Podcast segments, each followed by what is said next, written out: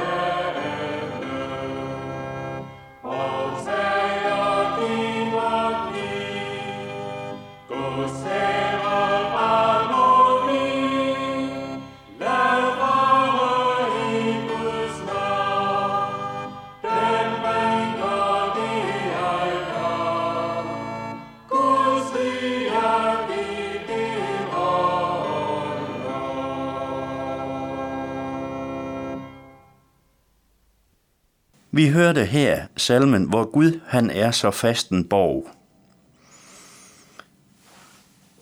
I Paulus' brev til Romerne kapitel 8 hedder det, Jeg er vis på, at hverken død eller liv, eller engle eller magter, eller noget nuværende eller noget kommende, eller kræfter, eller noget i det høje eller i det dybe, eller nogen anden skabning kan skille os fra Guds kærlighed i Kristus Jesus, vor Herre. Er der rejser du mig og lader mig møde dagen forfra, mine skygger og skår går til grunde i din tilgivelse, Herre. Håbet er dit ubrudte kærtegn i mit liv. Sådan skriver vores samtidige digter Inge Hertz Årestrup og fortsætter, Håbet er stærkere end ødelæggelsen, stærkere end de brudte muligheder, stærkere end modløshed og mørke.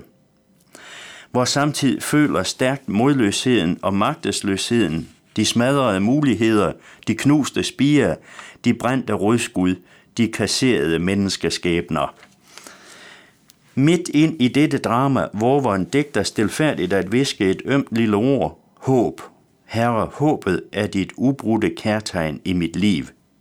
En spire vokser op, en plante gror og bliver grøn, og den lysegrønne farver maler strøg efter strøg min tilværelse op i friskhed, i lys, i varme.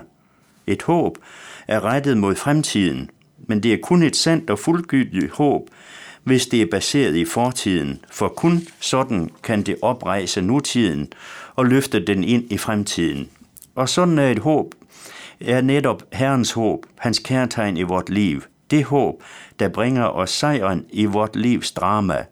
Ja, vi skal endda mere end sejre, siger Paulus, for det sker ved ham, der elskede os, Jesus Kristus. Håbet i vort liv gror altså ud af fortiden, nemlig som et rodskud af Golgatas kors, for der blev den endegyldige sejr vundet.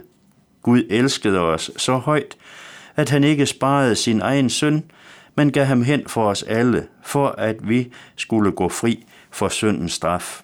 Jesus trådte i stedet for os og tog vor synd på sig. Og Gud stadfæstede denne sejr ved at lade ham opstå påske morgen. Der er altså bund i det håb, der kærtegner os. For det indeholder tilgivelsen, og Gud kan derfor begynde med at give os den, når vi kommer til ham. Og dermed vendes mørket til lys. Tænk blot på, hvordan det fungerer på det menneskelige plan. Hvor kan man føle sig trykket, når man har gjort et andet menneske fortræd ved at fornærme det, bagtale det eller lignende, men tænk en velsignelse, der er ved at få sagt undskyld og så få tilgivelsen. Ja, det er, som man bliver flere tons lettere.